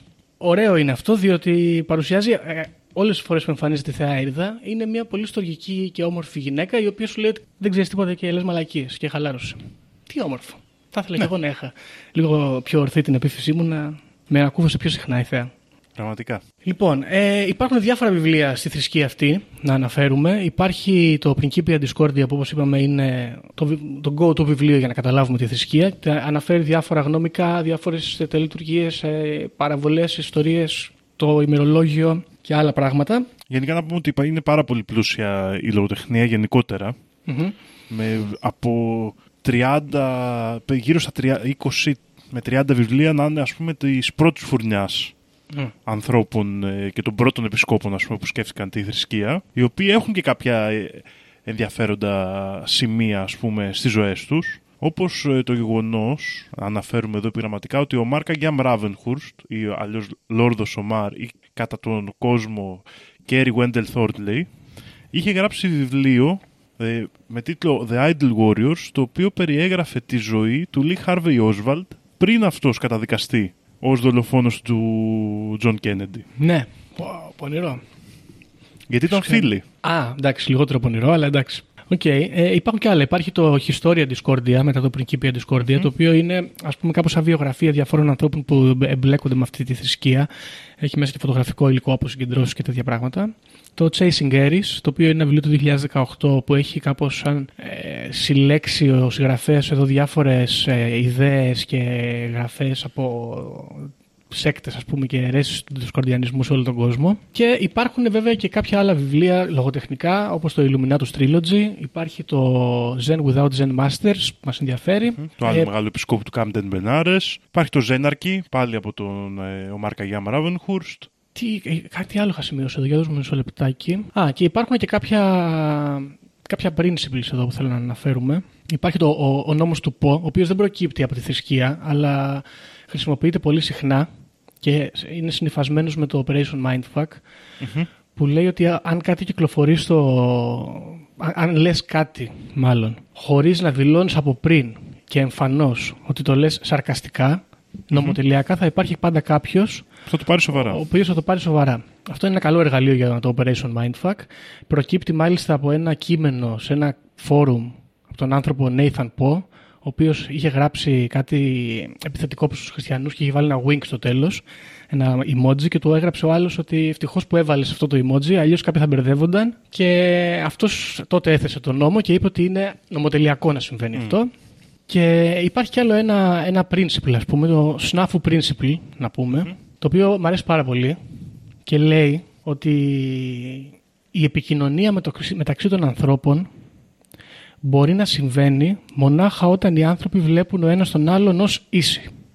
Μόνο τότε μπορεί να μεταδοθεί η πραγματικότητα και η αλήθεια. Σε οποιαδήποτε άλλη συσχέτιση και μορφή, ας πούμε, Ιεραρχίας. ιεραρχίας ακριβώς, η επικοινωνία είναι νομοτελειακά αναγκασμένη να αλλοιώνει την αλήθεια. Και φέρνει παραδει... Αυτό είναι, παιδιά, κάτι το οποίο μπορεί να μοιάζει τώρα πάρα πολύ πραγματικό και εύκολο να το συλλάβουμε και νομίζουμε ίσως όλοι ότι κάπως έτσι ζούμε για τη ζωή μας, αλλά στην πραγματικότητα, αν το σκεφτείτε με λίγο ειλικρίνεια, θα δείτε ότι ελάχιστες σχέσεις χωρίς προσπάθεια βλέπουμε στη ζωή μας εντελώς ίσες. Ε, εδώ φέρνει κάποια παραδείγματα τα οποία είναι πολύ ξεκάθαρα για να είναι ξεκάθαρο και το SNAF principle. Το οποίο SNAF να πούμε σημαίνει είναι αρχικό λέξο και λέει situation normal all fucked up. Και λέει εδώ ότι ας πούμε αν παραδείγματος χάρη μιλάει, επικοινωνεί ο εργαζόμενος με τον ε, ε, εργοδότη του, τότε είναι αναγκαστικό να παραποιηθεί η αλήθεια και να του πει κάποια ψέματα για να γλιτώσει οποιαδήποτε μορφή τιμωρίας ή την πιθανότητα να τιμωρηθεί αυτός μεταφέροντας την είδηση στο μέλλον. Και αυτό, εντάξει, μπορούμε να το πάρουμε και πιο μακριά. Δηλαδή, σκεφτείτε πώ μιλάμε με κάποιον που τον θεωρούμε λιγότερο χαζό. Λιγότερο έξυπνο, συγγνώμη, πιο χαζό από εμάς. Μπορεί, ας πούμε, να του μεταφέρουμε μία είδηση, κάποια γεγονότα, απλουστευμένα και έτσι κάπως, επειδή θεωρούμε ότι είναι ηλίθιος, και έτσι κάπως τα γυμνώνουμε από την πραγματική πραγματικότητά τους. Τα απλουστεύουμε. Το ίδιο ισχύει και ανάποδα. Αν θεωρούμε ότι είμαστε κατώτεροι, μπορεί να μεταφέρουμε λιγότερη από την πληροφορία που έχουμε και αλλοιωμένοι για να μην θεωρηθούμε ηλίθιοι, να μην εμφανιστούμε, ξέρω εγώ, κατώτεροι των περιστάσεων. Γιατί ότι αυτό εδώ, το SNAFU principle εδώ πέρα, μπορεί λίγο εύκολα να θεωρήσουμε ότι πάντα έρχεται από, το, από εμάς προς τους άλλους, με εμάς να είμαστε οι ανώτεροι. Πολλές φορές όμως μπορεί να συμβαίνει και το ανάποδο. Ναι. Ένα κλασικό παράδειγμα που δίνεται στη λογοτεχνία και γενικά αυτός ο νόμος κάποιες φορές αναφέρεται και ως ο δεύτερος νόμος του Celine. Από το Celine Hagbard μπορούμε να το πιάσουμε Ναι. σαν σύνδεση αυτό το θέμα. Ε, είναι, έχει να κάνει με τον Edgar Hoover στο FBI. Ο Hoover πίστευε ότι όλοι ήταν κομμουνιστές και υπήρχαν παντού κομμουνιστές κατάσκοποι και είχαν χωθεί παντού κλπ. Ως αποτέλεσμα, οι πράκτορες που δούλευαν για τον Hoover άρχιζαν και αυτοί να πιστεύουν ότι όλοι είναι κομμουνιστές. Και όποιος ήξερε την αλήθεια την έκρυβε, γιατί αλλιώς ο Hoover τον θεωρούσε κομμουνιστή.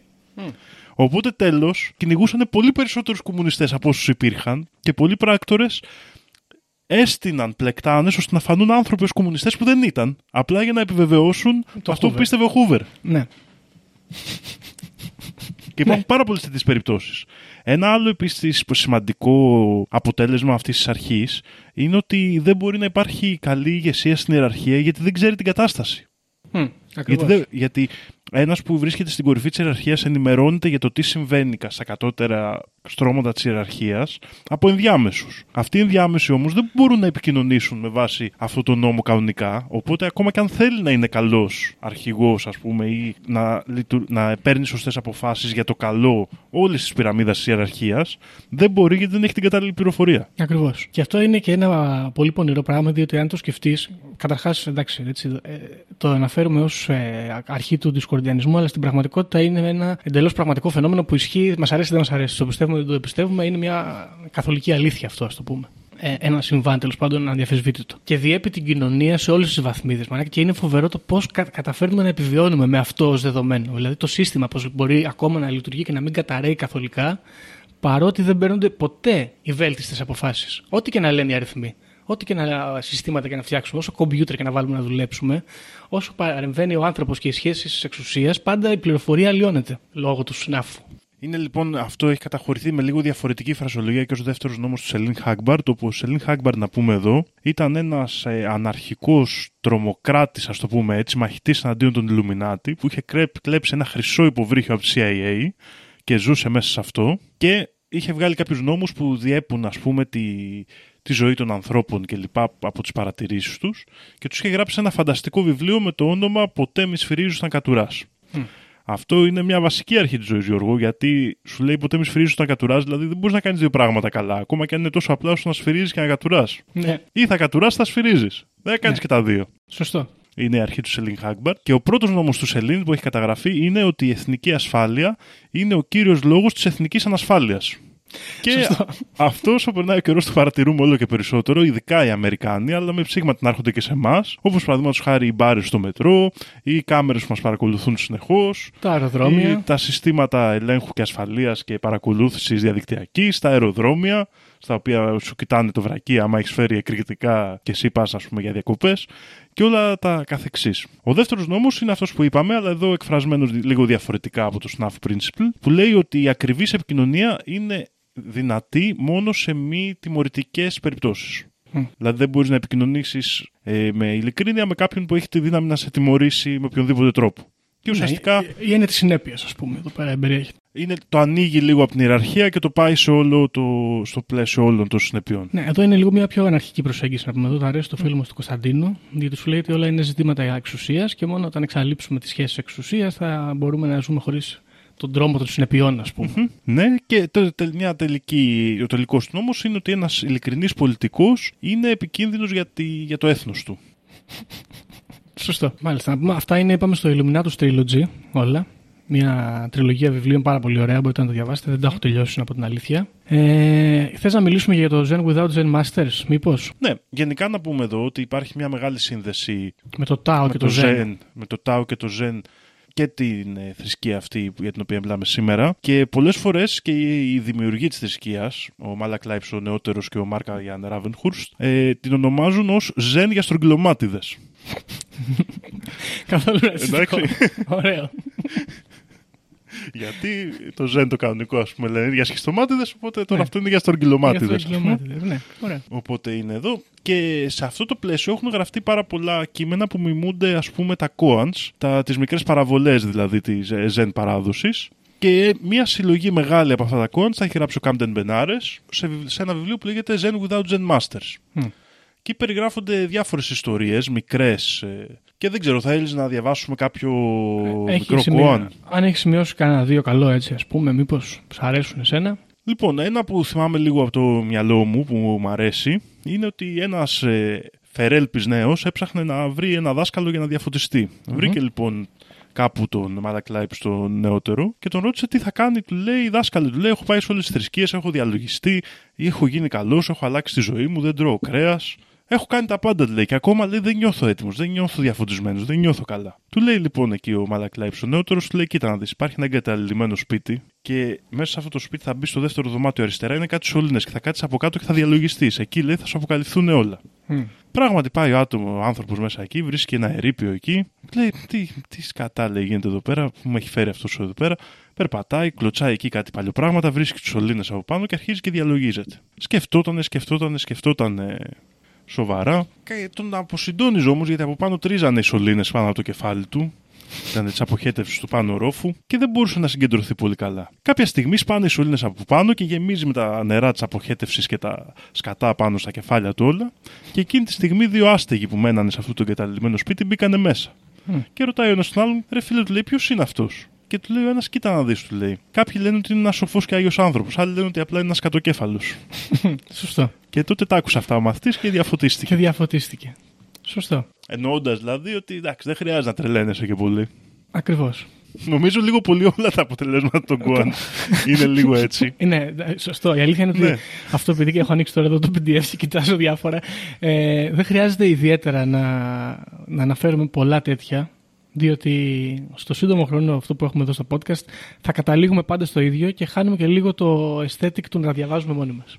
Ναι, και έχει λίγο πλάκα. Έχουν Οπότε, πλάκα. ναι. Είναι, είναι πολύ ευδιάβαστο και γενικά, άμα θέλετε ένα πρώτο βιβλίο που έχει πλάκα, αλλά είναι περισσότερο σαν ανέκδοτα παρά σαν τέτοιο. Και αν σας αρέσουν έτσι αστεία με αυτή την παράδοση και αυτό το και καλά θρησκευτικό στυλ, είναι αρκετά ενδιαφέροντα. Έχεις κάτι άλλο, μήπως, σημειωμένο; Να πούμε για μια πραγματική περίπτωση, γιατί όλες οι θρησκείες έχουν και αρνητικά αντίπτυχα, ειδικά αυτές που είναι ερετικές και περίεργες, γιατί οι άλλες έχουν μεγάλα αντίκτυπα. Οι μικρές αιρέσεις έχουν μικρά αντίκτυπα. Και αυτή η θρησκεία λοιπόν είχε ένα περίεργο αντίκτυπο, καθότι ένας νεαρός hacker ονόματι Κοχ, στην Ανατολική Γερμανία, ε, είχε πιστέψει τόσο πολύ τα βιβλία αυτά, που πίστευε ότι ήταν μαχητής εναντίον των Illuminati, ενώ στην πραγματικότητα είχε μπλέξει σε ένα κατασκοπικό θρίλερ με KGB, Stasi και Δυτική Γερμανία. Ουσιαστικά τον είχαν προσεγγίσει άνθρωποι της Stasi γιατί ήταν ένας πολύ ικανός hacker και έπαιρνε και αποκρυπτογραφούσε επικοινωνίες της Δυτικής Γερμανίας κλπ. Και στο τέλος βρέθηκε καμένος μέσα στο αυτοκίνητό του σε ηλικία 23 ετών. Δεν πήγε πολύ καλά αυτό. Παραδόξως.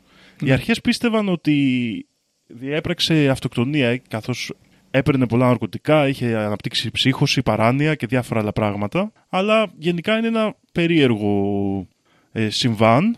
Ε, ο αυτός όμως ήταν πολύ τρελαμένος ας πούμε και είχε ονομάσει και τον υπολογιστή του Fuck Up δηλαδή First Universal Cybernetic Kinetic Ultra Micro Programmer που ήταν και το όνομα του υπολογιστή του Σελίν Χάγκμπαρντ στο βιβλίο Illuminatus. Μμ.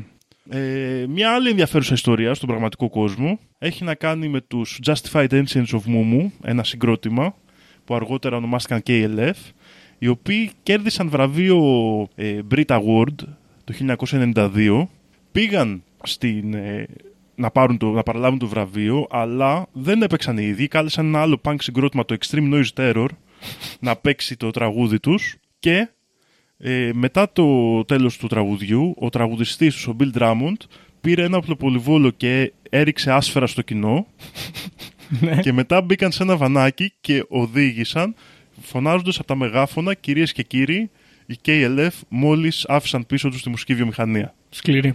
Στα υπόλοιπα ζητήματα αυτής της performance είχαν αφήσει και ένα νεκρό πρόβατο στα παρασκήνια. Γιατί; Ποιος ξέρει. Ποιος ξέρει. Ε. Ναι, κρίμα για το πρόβατο. Κάποιες, ας πούμε, κάποια πράγματα που έχουν επηρεαστεί από τον δισκορδιανισμό. Ε, κάποια άλλη αρχή νομίζω δεν έχουμε αφήσει. Κοίταξε, να πούμε εδώ, μιας και είπαμε για πραγματικά περιστατικά, όπως είπαμε και για το Church of Subgenius, έτσι και εδώ στον δισκορδιανισμό έχει, υπάρχει ακόμα ρε παιδί μου κόσμος που ασχολείται και διαβάζει και, Και γράφει. και γράφει και λαρπάρει κτλ. Δεν ξέρω τώρα αν αυτό είναι κα- από κα- κακούς κοινωνιολόγους, όπως και στην προηγούμενη ιστορία μας, ή αν είναι και πραγματικότητα ίσως. Έχει βρει καταφύγιο στα 4chan και στα Reddit και σε αυτά εδώ η ιστορία μας. Και ισχυρίζεται, ρε παιδί μου, εδώ ο κοινωνιολόγος ότι πρόκειται για τύπους ε, εν είδη incels και άλλα τέτοια περιθωριακά στοιχεία, ας πούμε, και κάπως ας πούμε, έχει ξεπέσει και ξέρεις, έχει αποκτήσει κάποιο νihilιστικό χαρακτήρα εδώ η, η θρησκεία αυτή. Δεν γνωρίζω, δεν υιοθετώ και παίρνω αποστάσεις. Και στο κάτω-κάτω δεν με ενδιαφέρει και πάρα πολύ. Και να πούμε, μιας και είπες και για δο- δόγματα, ας πούμε, και αποφεύγματα και τέτοια. Διαβάζω από το τελευταίο πράγμα που γράφεται στο βιβλίο, την τελευταία σελίδα, και λέει η ανοησία ως σωτηρία. Η ανθρώπινη φυλή θα αρχίσει να λύνει τα προβλήματά της την ημέρα που θα σταματήσει να παίρνει τον εαυτό της πολύ σοβαρά. Εντάξει, δεν θα συνεχίσουμε να διαβάζουμε, απλά με αυτό θέλω να το ραπάρουμε το πράγμα, διότι κάπως έτσι είναι και το νόημα της όλης αυτής της θρησκείας. Σου λέει ρε παιδάκι μου, και νομίζω ότι ελπίζω να γίναμε και κατανοητοί όσο περιγράφαμε εδώ το δισκορδιανισμό, ότι στο τέλος τέλος δεν έχει και πολύ σημασία και εγώ θα έλεγα ότι είναι ίσως και κάπως στενάχωρο να ψάχνεις πολύ στιβαρές πραγματικότητες, πολύ στιβαρές αλήθειες στη ζωή σου, διότι έρχεται η αταξία και η τάξη ταυτόχρονα να ανατρέψουν τα, τα ιδεώδη σου και να σε αφήσουν κάπως γυμνό να χαζεύεις την πραγματικότητα ε, η οποία έρχεται σε κόντρα με, το, με τα πιστεύω σου. Αν δεν τα παίρνεις στα σοβαρά, μόνο διαφωτισμέ, πιο έξυπνος μπορεί να μοιάζεις, πιο διαφωτισμένος μπορεί να μοιάζεις και σίγουρα πιο ανάλαφρος και χαρούμενος θα είσαι. Ναι, και εμένα Γιώργο, αυτή η θρησκεία μ' άρεσε όταν τη βρήκα γιατί ήταν κάτι που το σκεφτόμουν από μικρός. Πώς μπορείς να αγχώνεσαι τόσο πολύ για κάτι που έχεις στο μυαλό σου; Άμα Ναι, έχεις ναι, ένα ναι. παγωτό και το έχασες, το καταλαβαίνω, στεναχωρήθηκες. Ναι, Αλλά κοίταξε. Άμα έχεις μια ιδέα και δεν σου έκατσε, τσάμπα είναι. Την πετάς και βάζεις μια άλλη μέσα στο μυαλό σου. Και νομίζω αυτή, δηλαδή για μένα, αυτή ήταν η πρώτη μου επαφή με την κατάρα του Γκριζομούρη. Ότι δεν μπορείς, ρε φίλε, να, να αγχώνεσαι τόσο σοβαρά για κάποιες ιδέες τέτοιες. Ε, τι έκανες λάθος, πάρ' το, να την αλλάζεις. Ναι, εντάξει, κοίταξε βέβαια. Εδώ έρχεται τώρα η ανθρώπινη φύση, ρε παιδάκι μου, να σου απαντήσει αυτό. Σου λέει ότι είναι όλες σου οι ανασφάλειες οι οποίες ψάχνουν ιδέες, οι οποίες θα μοιάζουν ακλόνητες και θα σου λύνουν όλα τα περιστατικά που θα εμφανίζονται μπροστά σου. Είναι η τεμπελιά, η, η αδράνεια η οποία το απαιτεί αυτό. Να έχω ήδη έτοιμη τη γνώση στο κεφάλι μου και να, σαν κουμπάκι, να ανάβει το λαμπάκι απευθείας με το που έρχεται το ερέθισμα σε μένα. Να ερμηνεύονται όλα δηλαδή με ένα σετ ιδεών το οποίο δεν χρειάζεται κάθε φορά που θα έρχομαι αντιπέτωπος με το ερέθισμα να το ξαναεπαναδιαπραγματεύουμε.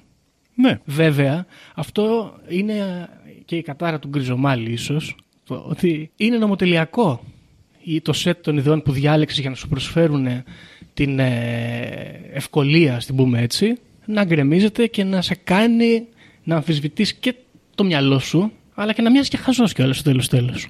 Ναι, αλλά στο τέλος της ημέρας, εγώ εκεί θέλω να καταλήξω. Ότι με το να τα παίρνεις όλα τόσο σοβαρά και ειδικά τις ιδέες σου τόσο σοβαρά, στο τέλος πονάς περισσότερο. Γιατί ανασφαλή και τεμπέλη δεν θα σταματήσεις να είσαι. Όχι. Αλλά στη μία περίπτωση απλά θα νιώσεις λίγο πιο ανασφαλής και λίγο πιο τεμπέλης να αντιδράσεις. Στην άλλη περίπτωση θα καταρρεύσεις και κάτι που το έχεις πολύ σ- σκληρό μέσα σου. Οπότε στο τέλος της ημέρας κάπως γίνεται χειρότερο.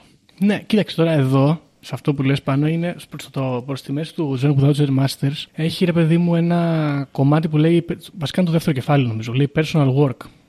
Και σου έχει εδώ πέρα τρία ας πούμε σημεία. Το personal work, living zen και instant enlightenment.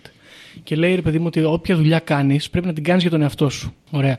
Οποιαδήποτε άλλη δουλειά κάνεις η οποία μοιάζει να είναι εξωστρεφής, αφορά άλλους, είναι μάταιη. Και καταλήγεις να προσπαθείς να αποφύγεις φόβους σου και να, γίνει, να μετατρέπεσαι σε αυτό που φοβάσαι περισσότερο. Ναι. Και μόνο λέει όταν καταλαβαίνεις, μάλλον έρχεται η ώρα λέει, να καταλάβουμε τους φόβους μας και να δράσουμε ε, πάνω στον εαυτό μας. Και κάπως έτσι είναι αυτό, διότι αν το καλοσκεφτούμε, όλη αυτή η ανασφάλεια, αυτή η οκνηρία, όλη αυτή η τεμπελιά δεν θα υπήρχε εάν σκεφτόμασταν για τον εαυτό μας με μια σιγουριά. Αλλά επειδή όλα αυτά γίνονται με μια βάση έτερο προσδιορισμού, προκύπτει και όλο αυτός, όλος αυτός ο τρόμος και όλη αυτή η δυσκολία. Τέλος πάντων, σε κάθε περίπτωση, εμένα αυτό που μου άρεσε περισσότερο εδώ με τη θρησκεία και με πιο πολύ έψησε, είναι η έννοια αυτή της ε, αντιπαλότητας δύο πραγματικότητων οι οποίες υπάρχουν πολύ όμορφα μεταξύ τους. Διότι δεν μπορώ να πιστέψω ότι δεν έχουν υπάρξει πάρα μα πάρα πολλοί άνθρωποι εκεί έξω οι οποίοι έχουν δει δύο ιδέες οι οποίες είναι, ταυτο... είναι αντίθετες και τους έχουν αρέσει και οι δύο πάρα πολύ και βασανίζονται να επιλέξουν αυτοί που θα,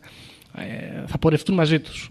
Και λέω, γιατί να πρέπει να κάνω εγώ τέτοιες εκπτώσεις; Εγώ, ας πούμε, έχω δύο πολύ συγκεκριμένες τέτοιες. Εμένα μου αρέσει η παράδοση και το νέο μαζί. Μ' αρέσει και η τεχνολογία, μ' αρέσει και η παράδοση. Μ' αρέσει να είμαστε και πρωτόγονοι, μ' αρέσει να εξελιχθούμε κιόλας. Θες να γίνουμε τεχνοπρωτόγονοι; Ναι, δεν ξέρω. Δεν ξέρεις. δεν έχει σημασία. δεν χρειάζεται να τα ταιριάξω αυτό. Δεν, δεν Ναι. βγάζω μια κοινή ιδέα. Ανάλογα την περίπτωση. Ναι, Ωραίο.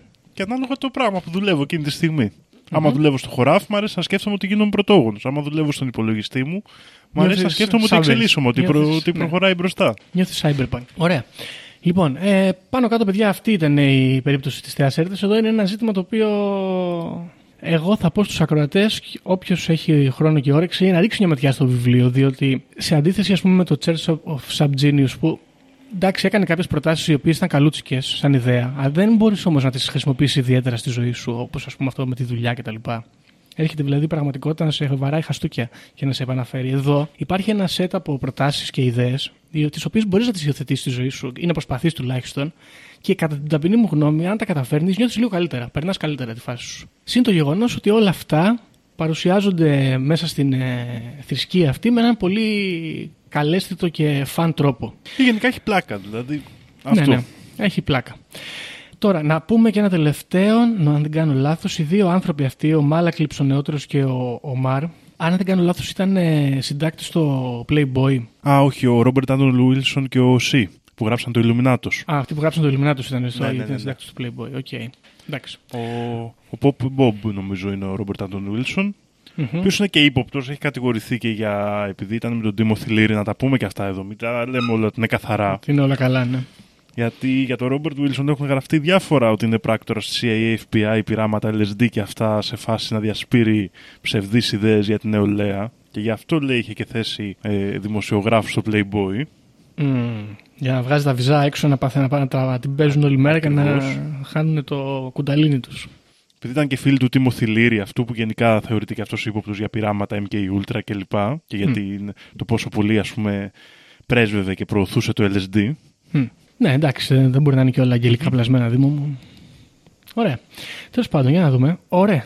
Μία Ναι, ώρα και αυτοί οι 20 δύο λεπτά. λοιπόν, επειδή Γιώργο δεν το τελείωσες, ξεκίνησες να το λες. Ο, ο Σι και ο Wilson λοιπόν ήταν στο Playboy και πέρανε πολλά γράμματα με συνωμοσίες μέσα. Και αυτές οι συνωμοσίες τις έκαναν ουσιαστικά με το μυθιστόρημα που είναι το Illuminatus, συνδυασμένο με τη, θρη- με τη λατρεία της Θεάς Έριδος, ας πούμε, μέσα στο. τέτοιο. Είναι, πο- είναι πολύ ωραίο βιβλίο. Είναι λίγο χαοτικό, αλλά γιατί έχει πολλές περιπτώσεις και τέτοια και διάφορα σι- σημεία που συμβαίνουν τα, συμβάν, τα συμβάντα εκεί. Αλλά εκεί μια μπάντα, σαν Kraftwerk βάση φάση, θέλει να κάνει μια τελετή ναζιστικο-σατανιστική για να, επα- να φέρει το έσχατο, το τέλος του κόσμου. Πω, πω, πω. Ωραία. Λοιπόν, κοίτα εδώ να δεις. Επειδή φτάσαμε στη μια μισή ώρα κοντά, να το Τόσο ραπάρουμε. πολύ; Ναι, ναι. Όχι, όχι, είμαι μία και είκοσι, μία και είκοσι καλά. ε. Μια και 20 καλά είμαστε. Ωραία. Να το, να το κλείσουμε το ζητημα Λοιπόν, φίλες και φίλοι ακροατές, ακροάτριες, αυτή ήταν η, η θρησκεία της Θεάς Έριδος. Τη βιβλιογραφία σας την αναφέραμε. Όποιος ενδιαφέρεται μπορεί να αγοράσει τα βιβλία. Υπάρχουν και ως PDF δωρεάν στο διαδίκτυο. Είναι ψηλό εύκολο να τα βρείτε. Νομίζω και εγώ ξεκινήστε με αυτό το βιβλίο, Principia Discordia, με τον πολύ ωραίο υπότιτλο Πώς βρήκα τη Θεά και τι της έκανα όταν τη βρήκα. Ακριβώς.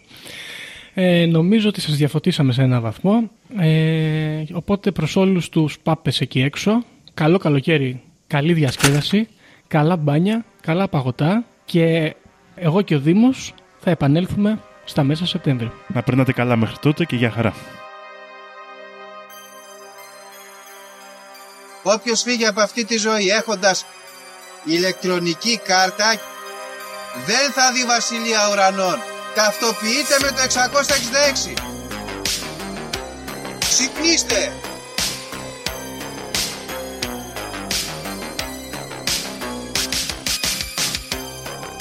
Αν διαβάζεις θα σου πει τα σύμπαντα είναι άπειρα. Εγώ σου λέω είναι 7. Γιατί; Γιατί αυτές είναι οι γνώσεις μου. Βαριά με τη συζήτηση για το αν είναι επίπεδο. Είναι επίπεδο τελείωσε. Και όποιος πιστεύει το αντίθετο δεν το συζητάμε.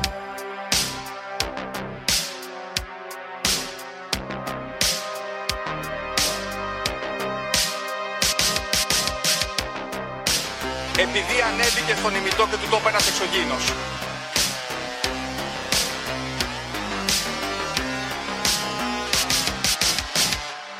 Πραγματική ιστορία κύριε Υπουργέ. Πραγματική ιστορία κύριε Υπουργέ. Πραγματική ιστορία κύριε Υπουργέ.